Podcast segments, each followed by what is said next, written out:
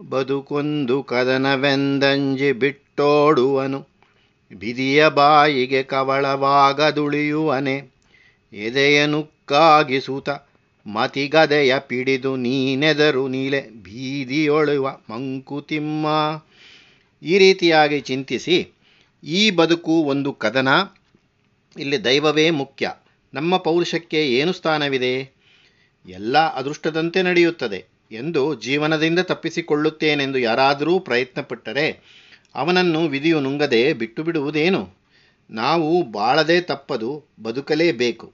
ಆದದ್ದರಿಂದ ನಿನ್ನ ಎದೆಯನ್ನು ಉಕ್ಕಾಗಿಸು, ನಿನ್ನ ಬುದ್ಧಿ ಎಂಬ ಗದೆಯನ್ನು ಹಿಡಿದು ಜೀವನದಲ್ಲಿ ಬರುವ ಸಮಸ್ಯೆಗಳಿಗೆ ಎದುರಾಗಿ ಎದೆಗುಂದದೆ ಧೈರ್ಯವಾಗಿ ನಿಲ್ಲಲು ವಿಧಿಯು ಸಹ ನಿನ್ನ ಧೈರ್ಯವನ್ನು ಮೆಚ್ಚಿ ನಿನಗೆ ಒಲಿಯುತ್ತಾನೆ. ನಿನ್ನ ಒಳಗಡೆ ಎಂದೆಂದಿಗೂ ಒಣಗಿ ಹೋಗದ ಚೈತನ್ಯದ ಚಿಲುಮೆ ಇದೆ. ಅದನ್ನು ನೀನು ಯಾವಾಗಲೂ ಜ್ಞಾಪಕದಲ್ಲಿಟ್ಟುಕೊಂಡು ನಿನ್ನ ಪೌರುಷವನ್ನು ಮೆರೆಸಬೇಕು. ತಿರುಗಿಸಲಿ ವಿಧಿರಾಯ ನಿಶ್ಚಯಿಂ ಯಂತ್ರವನು ಚರಿಕೆ ತಾರಾಗ್ರಹಗಳಿಷ್ಟವೋದಂತೆ ಪರಿಹಾಸದಿಂ ಕರ್ಮ ದೈವ ಕೇಕೆಗಳಿಡಲಿ. ಸ್ಥಿರಚಿತ್ತ ನಿನಗಿರಲಿ ಮಂಕುತಿಮ್ಮ. ವಿಧಿರಾಯನು ನಿನಗೆ ಕಷ್ಟವನ್ನು ಕೊಡಬೇಕೆಂದು ತನ್ನ ಯಂತ್ರವನ್ನು ಹೇಗೆ ಬೇಕಾದರೂ ತಿರುಗಿಸಲಿ. ಜಾತಕದಂತೆ ನಿನ್ನ ಮೇಲೆ ಪ್ರಭಾವ ಬೀರುವ ನಕ್ಷತ್ರಗಳು, ಗ್ರಹಗಳು ತಮ್ಮ ಇಷ್ಟ ಬಂದಂತೆ ಹೇಗೆ ಬೇಕಾದರೂ ಓಡಾಡಲಿ. ಕರ್ಮ, ದೈವ, ಅದೃಷ್ಟ, ಇವುಗಳು ನಿನ್ನನ್ನು ಪರಿಹಾಸ ಮಾಡುತ್ತಾ, ನಾವು ಇವನನ್ನು ಹೇಗೆ ಆಡಿಸುತ್ತಿದ್ದೇವೆ ಎಂದು ಕೇಕೆ ಹಾಕಿ ನೆಗಲಿ. ಇವು ಯಾವುದಕ್ಕೂ ನೀನು ಗಮನ ಕೊಡಬೇಡ, ಎದೆಗುಂದಬೇಡ. ನಿನ್ನೊಳಗಿರುವ ಚೈತನ್ಯವೇ ನಿನಗೆ ಬಲ. ಆದದ್ದರಿಂದ ನಿನ್ನ ಮನಸ್ಸು ಬುದ್ಧಿಗಳು ಸ್ಥಿರವಾಗಿರಲಿ. ಹಾಗೆ ಜೀವವನ್ನು ಎದುರಿಸಿದಾಗ ದೈವವು ಅನುಕೂಲವೇ ಆಗುತ್ತದೆ. ಬದುಕು ಜಟಕ, ಬಂಡಿ ವಿಧಿಯದರ ಸಾಹೇಬ ಕುದರೆ ನೀನ್ ಅವನು ಪೇಳ್ದಂತೆ ಪಯಣಿಗರು. ಮದುವೆಗೋ ಮಸಣಕೋ ಹೋಗೆಂದು ಕಡೆಗೋಡು. ಪದ ಕುಸಿಯೆ ನೆಲವಿಹದು ಮಂಕುತಿಮ್ಮ ಇಲ್ಲಿ ತಿಮ್ಮಗುರು ನಮ್ಮ ಬದುಕನ್ನು ಒಂದು ಜಟಕಾಬಂಡಿಗೆ ಹೋಲಿಸಿದ್ದಾರೆ.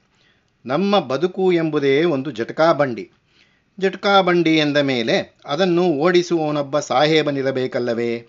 ಹಾಗೆಯೇ ಒಂದು ಕುದುರೆಯೂ ಇರಬೇಕು.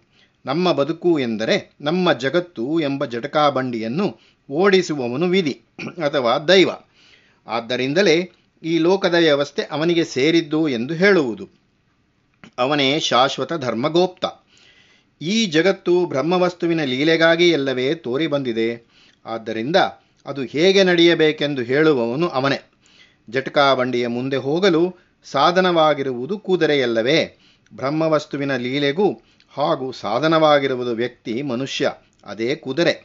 ಹೀಗೆ ಸಾಹೇಬನು ಹೇಳಿದ ಕಡೆ ಕುದುರೆ ಹೋಗಬೇಕಾದಂತೆ, ಈ ಜಗತ್ತಿನ ನಿಯಾಮಕನು ಹೇಳಿದ ಕಡೆ ಕುದುರೆ ಹೋಗಬೇಕು. ಅದು ಒಳ್ಳೆಯ ಕಾರಣಕ್ಕಾಗಿರಬಹುದು, ಅಮಂಗಳಕರವಾದ ಉದ್ದೇಶಕ್ಕಾಗಿರಬಹುದು ಕೆಟ್ಟದಕ್ಕಾಗಿರಬಹುದು. ಹೇಗೋ ಯಜಮಾನ ಹೇಳಿದ ಕಡೆ ಹೋಗಲೇಬೇಕು. ಇದು ಒಬ್ಬೊಬ್ಬ ವ್ಯಕ್ತಿ ಮನುಷ್ಯನ ಸ್ಥಿತಿಯಾದರೆ ಜಗತ್ತಿನ ಇತರ ಜನ ಪ್ರಯಾಣಿಕರು, ಅವರು ವಿಧಿ ಸಾಹೇಬನು ಕರೆದುಕೊಂಡು ಹೋದ ಕಡೆಯೇ ಹೋಗಬೇಕು. ಅವನ ಆಜ್ಞೆಯಿಂದ ಯಾರೂ ತಪ್ಪಿಸಿಕೊಳ್ಳುವ ಹಾಗಿಲ್ಲ. ಗಾಡಿಗೆ ಕಟ್ಟಿದ ಕುದುರೆ ತನ್ನ ಶಕ್ತಿ ಇದ್ದಷ್ಟು ಹೋಗುತ್ತದೆ. ಮುಂದೆ ಹೋಗಲು ಸಾಧ್ಯವಾಗದೇ ಹೋದಾಗ ಕೆಳಗೆ ಕುಸಿಯುತ್ತದೆ. ಸತ್ತೇನೂ ಹೋಗುವುದಿಲ್ಲ. ಕುಸಿದು ಬಿದ್ದಾಗ ನೆಲವೇ ಆಧಾರ. ಅಲ್ಲಿ ಚೇತರಿಸಿಕೊಂಡು ಮುಂದೆ ಹೋಗಬಹುದು. ಹೀಗೆ ನಮ್ಮ ಜೀವನ. ವಿಧಿ ಸಾಹೇಬ ಹೇಳಿದಂತೆ ನಡೆಯುತ್ತದೆ ಎಂಬುದನ್ನು ಅರಿತುಕೊಂಡು ನಾವು ಅವನ ಲೀಲೆಯಲ್ಲಿ ಪಾಲುಗೊಂಡಾಗ ನಮ್ಮ ಸಮಸ್ಯೆಗಳು ತಾವಾಗಿಯೇ ಪರಿಹಾರವಾಗುತ್ತದೆ ಇರುವ ಕೆಲಸವ ಮಾಡು. ಕಿರಿದೆನದೆ ಮನವಿಟ್ಟು. ದೊರೆತದು ಹಸಾದವೆಂದುಣ್ಣು ಗೊಣಗಿಡದೆ. ಧರಿಸು ಲೋಕದ ಭರವ ಪರಮಾರ್ಥವನು ಬಿಡದೆ ಹೊರಡು ಕರೆ ಬರಲ್ ಅಳದೆ ಮಂಕುತಿಮ್ಮ ಈ ಮನೋಭಾವ ಹೇಗಿರಬೇಕೆಂದರೆ ನಿನ್ನ ಭಾಗಕ್ಕೆ ಬಂದ ಯಾವ ಕೆಲಸವನ್ನಾದರೂ ಅದು ಭಗವತ್ ಪ್ರೀತಿಗಾಗಿ ಮಾಡಿದ್ದು ಇದು ಅವನ ಕೆಲಸ ಎಂದು ಮಾಡಬೇಕು. ಇದು ಬ್ರಹ್ಮವಸ್ತುವಿನ ಕೆಲಸವಾದ ಮೇಲೆ ಇದರಲ್ಲಿ ಅವನೇ ಪಾಲುಗೊಳ್ಳುತ್ತಿರುವಾಗ ಇದರಲ್ಲಿ ಕೀಳಾವುದು ಹಿರಿದಾವುದು ಎಲ್ಲ ಕೆಲಸವನ್ನು ಶ್ರದ್ಧೆಯಿಂದ ಮನಸ್ಸಿಟ್ಟು ಮಾಡಬೇಕು. ತನಗೆ ದೊರೆತದ್ದನ್ನು ಅವನ ಪ್ರಸಾದವೆಂದು ತಿಳಿದು ಗುಣಗಾಡದೆ ಸ್ವೀಕರಿಸಬೇಕು. ಲೋಕದ ಕೆಲಸವನ್ನು ಮಾಡುವಾಗ ಪರಮಾರ್ಥದಲ್ಲಿ ದೃಷ್ಟಿಸಿರುವುದನ್ನು ಮರೆಯಬಾರದು. ಏಕೆಂದರೆ ಇವೆಲ್ಲವೂ ಅವನಿಗೆ ಸೇರಿದ್ದೇ ಅಲ್ಲವೇ? ನಿನ್ನ ಕೆಲಸ ಇಲ್ಲಿಗೆ ಸಾಕು ಎಂದು ಅವನು ಕರೆದರೆ ಆಗ ಅಳದೆ ಹೊರಡಬೇಕು. ಮಾಯೆಯೆಂಬಳ ಸೃಜಿಸಿ ತಾಯನಾಗಿಸಿ ಜಗಕ್ಕೆ ಆಯಸಂಗೊಳುತ ಸಂಸಾರಿಯಾಗಿರುವ ನಾಯಕ ಬ್ರಹ್ಮನ್ ಅನುಯಾಯಿಗಳು ನಾವೆಲ್ಲ ಹೇಯುವುದರೊಳಗೇನು ಮಂಕುತಿಮ್ಮ? ಬ್ರಹ್ಮವು ನೂರು ಕೋಟಿ ರೂಪದಲ್ಲಿ ಹೊಮ್ಮಿ ಸಂತೋಷ ಪಡುತ್ತೇನೆಂದು ಇಚ್ಛಿಸಿದನು. ಅವನು ಎಳಸಿಕೆಯೇ ಮಾಯೆ ಎಂದು ಹಿಂದೆ ಹೇಳಿದ್ದೇವೆಲ್ಲವೇ? ಆ ಮಾಯೆಯೇ ಈ ಜಗತ್ತಿಗೆ ತಾಯಿ. ಹೀಗೆ ಬ್ರಹ್ಮವಸ್ತುವು ಆಯಾಸದಿಂದಲೋ ಎಂಬಂತೆ ಸಂಸಾರಿಯಾಗಿ ಎಂದರೆ ಒಬ್ಬನೇ ಇದ್ದು ಬೇಸರವಾಗಿದೆ ಎಂದುಕೊಂಡು ಬಹುವಾಗುತ್ತೇನೆಂದು ಸಂಸಾರಿಯಾಗಿ ಮಾಯೆ ಎಂಬ ಪ್ರಕೃತಿಯ ಮೂಲಕ ಲೋಕದ ಸುಖ ದುಃಖಗಳನ್ನು ಪಡುತ್ತಿದ್ದಾನೆ. ಈ ಜಗನ್ನಾಟಕಕ್ಕೆ ಬ್ರಹ್ಮನೇ ನಾಯಕ. ನಾವೆಲ್ಲ ಅವನು ಹೇಳಿದಂತ ಕೇಳಬೇಕಾದ ಅನುಯಾಯಿಗಳು. ಇಲ್ಲಿ ಎಲ್ಲವೂ ಅವನದೇ ಆಗಿರುವಾಗ ಅಸಹ್ಯವಾದದ್ದು ನಮಗೆ ಬೇಡ ಎಂದು ಹೇಳಬಹುದಾದದ್ದು ಯಾವುದಿದೆ? ಧರಣಿಗೋಳುವು ಮೂಸೆ. ಜೀವಗಳನದರೊಳಗೆ ಪರಿಶುದ್ಧಿಗೊಳಿಸುವುದು ಸಂಸಾರ ತಾಪ. ಪರಿಪರಿಯ ಬಂಧು ಧರ್ಮದಿನ್ ಅಹಮ್ಮತಿ ಕರೆಗೆ ಹರಡಿ ಹಬ್ಬುವುದಾತ್ಮ ಮಂಕುತಿಮ್ಮ. ಇಲ್ಲಿ ನಮ್ಮ ಜೀವನದ ಉದ್ದೇಶವನ್ನು ಏನೆಂದು ತಿಳಿಯಬೇಕು ಎಂದು ತಿಮ್ಮಗುರು ವಿವರಿಸುತ್ತಾರೆ. ಇಲ್ಲಿ ನಡೆಯುತ್ತಿರುವುದು ಬ್ರಹ್ಮದ ಲೀಲೆ. ಹಿಂದೆ ಹೇಳಿದಂತೆ ನಮ್ಮ ಸ್ವಂತ ಲಾಭ ನಷ್ಟಗಳು ಲೆಕ್ಕಕ್ಕೆ ಬರತಕ್ಕವಲ್ಲ. ಇದು ನನ್ನದು ಎಂದು ತಿಳಿದಿರುವುದೇ ಜೀವಕ್ಕೆ ಅಂಟಿರುವ ಕೊಳಕು. ಲೋಕದಲ್ಲಿ ಆಗುವುದು ಜೀವ ಸಂಸ್ಕಾರ ಜೀವಕ್ಕೆ ಅಂಟಿರುವ ಕಶ್ಮಲದ ನಾಶ. ಇದನ್ನೇ ಕೀಟ್ಸ್ ಮಹಾಕವಿಯು, ಜಗತ್ತು ವೇಲ್ ಆಫ್ ಟಿಯರ್ಸ್ ಅಲ್ಲ, ಕಣ್ಣೀರಿನ ಕಣಿವೆಯಲ್ಲ, ವೇಲ್ ಆಫ್ ಸೋಲ್ ಮೇಕಿಂಗ್ ಜೀವ ಸಂಸ್ಕಾರದ ಕಣಿವೆ ಎಂದಿದ್ದಾನೆ. ಇದನ್ನು ತಿಮ್ಮಗುರು ಲೋಹವನ್ನು ಪರಿಷ್ಕರಿಸುವ ಕ್ರಿಯೆಗೆ ಹೋಲಿಸಿದ್ದಾರೆ. ಈ ಪ್ರಪಂಚವೆಂಬುದು ಒಂದು ಮೂಸೆ. ಲೋಹವನ್ನು ಕಾಯಿಸಿ ಕರಗಿಸಿ ಅದನ್ನು ಶುದ್ಧಿಗೊಳಿಸುವ ಪಾತ್ರೆ. ಈ ಸಂಸಾರ ತಾಪ ಎಂಬ ಬೆಂಕಿಯೇ ಜೀವಗಳನ್ನು ಆ ಮೂಸೆಯಲ್ಲಿಟ್ಟು ಕರಗಿಸುವ ಬೆಂಕಿ. ಆ ಲೋಹದಲ್ಲಿ ಅಹಂ, ನಾನು ನಾನು ಎಂಬ ಕಶ್ಮಲ ಸೇರಿಕೊಂಡಿರುತ್ತದೆ. ಲೋಕ ಜೀವನದಲ್ಲಿ ಪರಿಪಾಲಿಸಬೇಕಾದ ಧರ್ಮಗಳು, ನಮಗೆ ಅಂಟಿಕೊಂಡು ಬರುವ ಬಾಂಧವ್ಯಗಳು, ಸಂಸಾರದ ತಾಪಗಳು ಆ ಕೊಳೆಯನ್ನು ಹೋಗಲಾಡಿಸಲು ಸಾಧಕವಾಗುತ್ತವೆ. ಆ ಅಹಂ ನಾನು ನಾನು ಎಂಬ ಭಾವನೆ ಕಡಿಮೆಯಾದರೆ ಆತ್ಮವಿಸ್ತಾರಗೊಳ್ಳುತ್ತದೆ, ಅದೇ ಜೀವವೆಂಬ ಲೋಹ ಪರಿಶುದ್ಧಿಯಾದುದಕ್ಕೆ ಗುರುತು. ಹೊಸ ಹೊಸಬನಾಗುವನನುಕ್ಷಣಂ ಮಾನವನು. ವಸುಧೆಯ ಮೂಸೆಯಲಿ ಪುಟಪಾಕವಾಂತು. ರಸಮೂರ್ತಿಯಾಗುವನು ಜಗದಾತ್ಮಮತಿ ಬೆಳೆಯೇ. ಕಸವೆಲ್ಲ ಕಳೆದವನು ಮಂಕುತಿಮ್ಮ. ಮನುಷ್ಯನು ಈ ಲೋಕವೆಂಬ ಪರಿಶುದ್ಧಿಗೊಳಿಸುವ ಪಾತ್ರೆಯಲ್ಲಿ ಬೆಂದು ತನ್ನ ಕೊಳೆಗಳನ್ನು ಕಳೆದುಕೊಂಡು ಪ್ರತಿ ನಿಮಿಷವೂ ಹೊಸಬನಾಗುತ್ತಲೇ ಇರುತ್ತಾನೆ. ಇಲ್ಲಿ ಆ ಕೊಳೆ ಎಂಬುದು ಯಾವುದು? ಅದೇ ಪ್ರಕೃತಿದತ್ತವಾದ ಗುಣ. ಅದೇ ಅವನ ಸಹಜ ಪ್ರವೃತ್ತಿ. ಅದು ಮನುಷ್ಯನ ಅಂತರಂಗದಲ್ಲಿ ಕಾಣಿಸಿಕೊಳ್ಳುವ ಪ್ರವೃತ್ತಿ ಅಥವಾ ಪ್ರೇರಣೆ ಅಥವಾ ವಾಸನೆ. ಇದು ಮನುಷ್ಯನ ಒಳಗಡೆ ಆಳದಿಂದ ಮೇಲಕ್ಕೆ ಎದ್ದು ಬರುವ ಶಕ್ತಿ. ಈ ಅಂತರಂಗ ವಾಸನೆಯ ಮೇಲೆ ಲೋಕ ಸಂಪರ್ಕದಿಂದಾಗುವ ಕಾರ್ಯಫಲಿತಗಳು ಎರಡು. ಒಂದು, ಪ್ರಾಚೀನ ಕ್ಷಯ. ಎರಡು, ಭವಿಷ್ಯದ ಅಂಕುರ. ಸಹಜ ಗುಣವು ಜೀವಿಯ ಪೂರ್ವಜನ್ಮದ ಸಂಸ್ಕಾರವನ್ನು ಹೊರಕ್ಕೆ ತಂದು ಮುಗಿಸುತ್ತದೆ. ಸಂಸ್ಕಾರವೆಂದರೆ ಜೀವಕ್ಕೆ ಆಗುವ ಶೋಧನೆ. ಶಿಕ್ಷಣಗಳು, ಅನುಭವಾಭ್ಯಾಸಗಳು. ಪ್ರತಿಯೊಬ್ಬ ಜೀವಿಯು ಅನಾದಿಕಾಲದಿಂದ ನಾನಾ ಜನ್ಮ ಜನ್ಮಾಂತರಗಳನ್ನು ತಾಳಿ ಜೀವಿಸಿ ಪುನಃ ಪುನಃ ಜಗತ್ ಸಂಪರ್ಕದಿಂದ ಹೀಗೂ ಹಾಗೂ ಪರಿಣಾಮ ಪಡೆದುಕೊಂಡು ಬಂದಿರುತ್ತದೆ. ಹೀಗೆ ಬಂದ ಪರಿಣಾಮವನ್ನು ವಾಸನೆ ಎಂಬ ಕರೆಯುವುದು ರೂಢಿ. ಇಂಥ ಪೂರ್ವ ಸಂಸ್ಕಾರ ವಾಸನೆಗಳನ್ನು ಅಭಿವ್ಯಕ್ತಿಯ ಮೂಲಕ ವ್ಯಯ ಮಾಡಿ ಮುಗಿಸುವುದು ಸಹಜ ಗುಣದ ಒಂದು ಕಾರ್ಯ. ಇಹ ಜನ್ಮದಲ್ಲಿ ಆ ಜೀವ ಮತ್ತೆ ಲೋಕ ಸಂಪರ್ಕ ಪಡೆದಾಗ ಅದರ ಪೂರ್ವ ಫಲಿತವಾದ ಗುಣಗಳು ಇತರ ಜೀವಗಳ ಸಂಪರ್ಕದಲ್ಲಿ ಪ್ರಯೋಗವಾಗುತ್ತವೆ. ಈ ಇತರ ಜೀವಗಳ ನಮ್ಮ ತಮ್ಮ ಸೈಜದಂತೆ ಪ್ರತಿಕ್ರಿಯೆ ತೋರುತ್ತದೆ. ಈ ಲೋಕ ಪ್ರತಿಕ್ರಿಯೆ ನಮ್ಮ ಜೀವಕ್ಕೆ ಹೊಸ ಸಂಸ್ಕಾರವಾಗಿಸುತ್ತದೆ. ಈ ತೆರೆದ ನೂತನ ಸಂಸ್ಕಾರವೇ ಭವಿಷ್ಯದ ಅಂಕುರ. ಹೀಗೆ ನಮ್ಮ ಅಂತಃಪ್ರವೃತ್ತಿಗಳು ಅಥವಾ ನೈಜ ಗುಣಗಳು, ಒಂದು ಕಡೆ ಪೂರ್ವ ಸಂಸ್ಕಾರ ಫಲಿತಗಳು, ಇನ್ನೊಂದು ಕಡೆ ಭವಿಷ್ಯ ಜನ್ಮ ಬೀಜಗಳು. ಹೀಗೆ ಲೋಕದ ಮೂಸೆಯಲ್ಲಿ ಕರಗಿ, ಕೊಳೆಗಳನ್ನೆಲ್ಲ ಕಳೆದುಕೊಂಡು ಅವನು ರಸಮೂರ್ತಿಯಾಗುವನು. ಉಪನಿಷತ್ತು ಬ್ರಹ್ಮವಸ್ತುವನ್ನು ರಸೋವೈ ಸಹ ಎಂದು ಹೇಳಿದೆ. ತನ್ನಲ್ಲಿರುವ ಕೊಳೆ ಕಳೆದಾಗ ಅವನು ಜಗತ್ತನ್ನೆಲ್ಲ ಆವರಿಸಿರುವ ಬ್ರಹ್ಮವೇ ರಸಮೂರ್ತಿಯೇ ಆಗುವನು.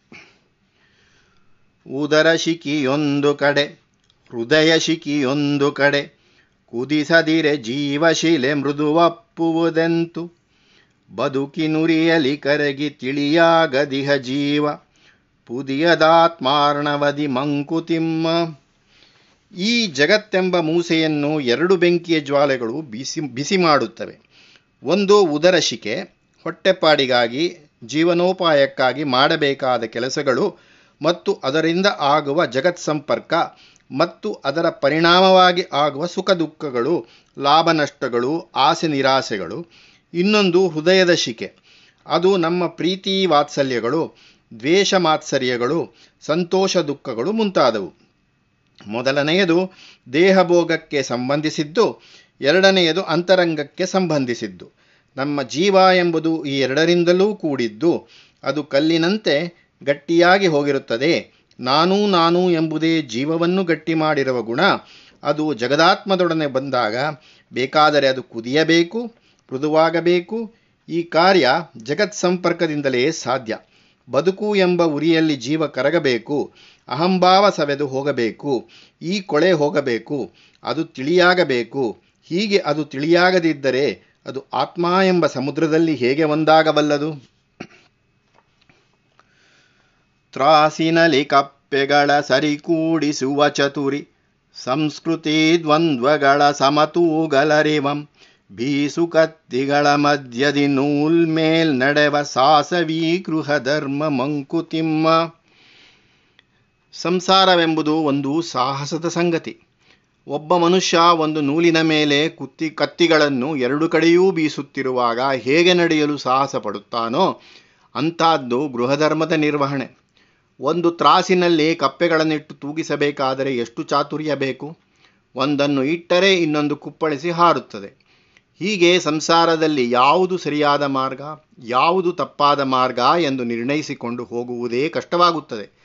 ಯಾವುದು ತಪ್ಪು, ಯಾವುದು ಸರಿ ಎಂದು ತೀರ್ಮಾನಿಸಲು ಸಾಮರ್ಥ್ಯ ಇಲ್ಲದಿರುವುದು ಒಂದು ಕಾರಣವಾದರೆ ವಿಮರ್ಶಿಸಿ ತೀರ್ಮಾನ ತೆಗೆದುಕೊಳ್ಳುವುದಕ್ಕೆ ಸಮಯವೂ ಇರುವುದಿಲ್ಲ. ಇಕ್ಕಟ್ಟಾದ ಸನ್ನಿವೇಶದಲ್ಲಿ ಸಿಕ್ಕಿಹಾಕಿಕೊಂಡು ಯಾವುದಾದರೂ ಒಂದು ನಿರ್ಣಯಕ್ಕೆ ಬರಬೇಕಾಗುತ್ತದೆ.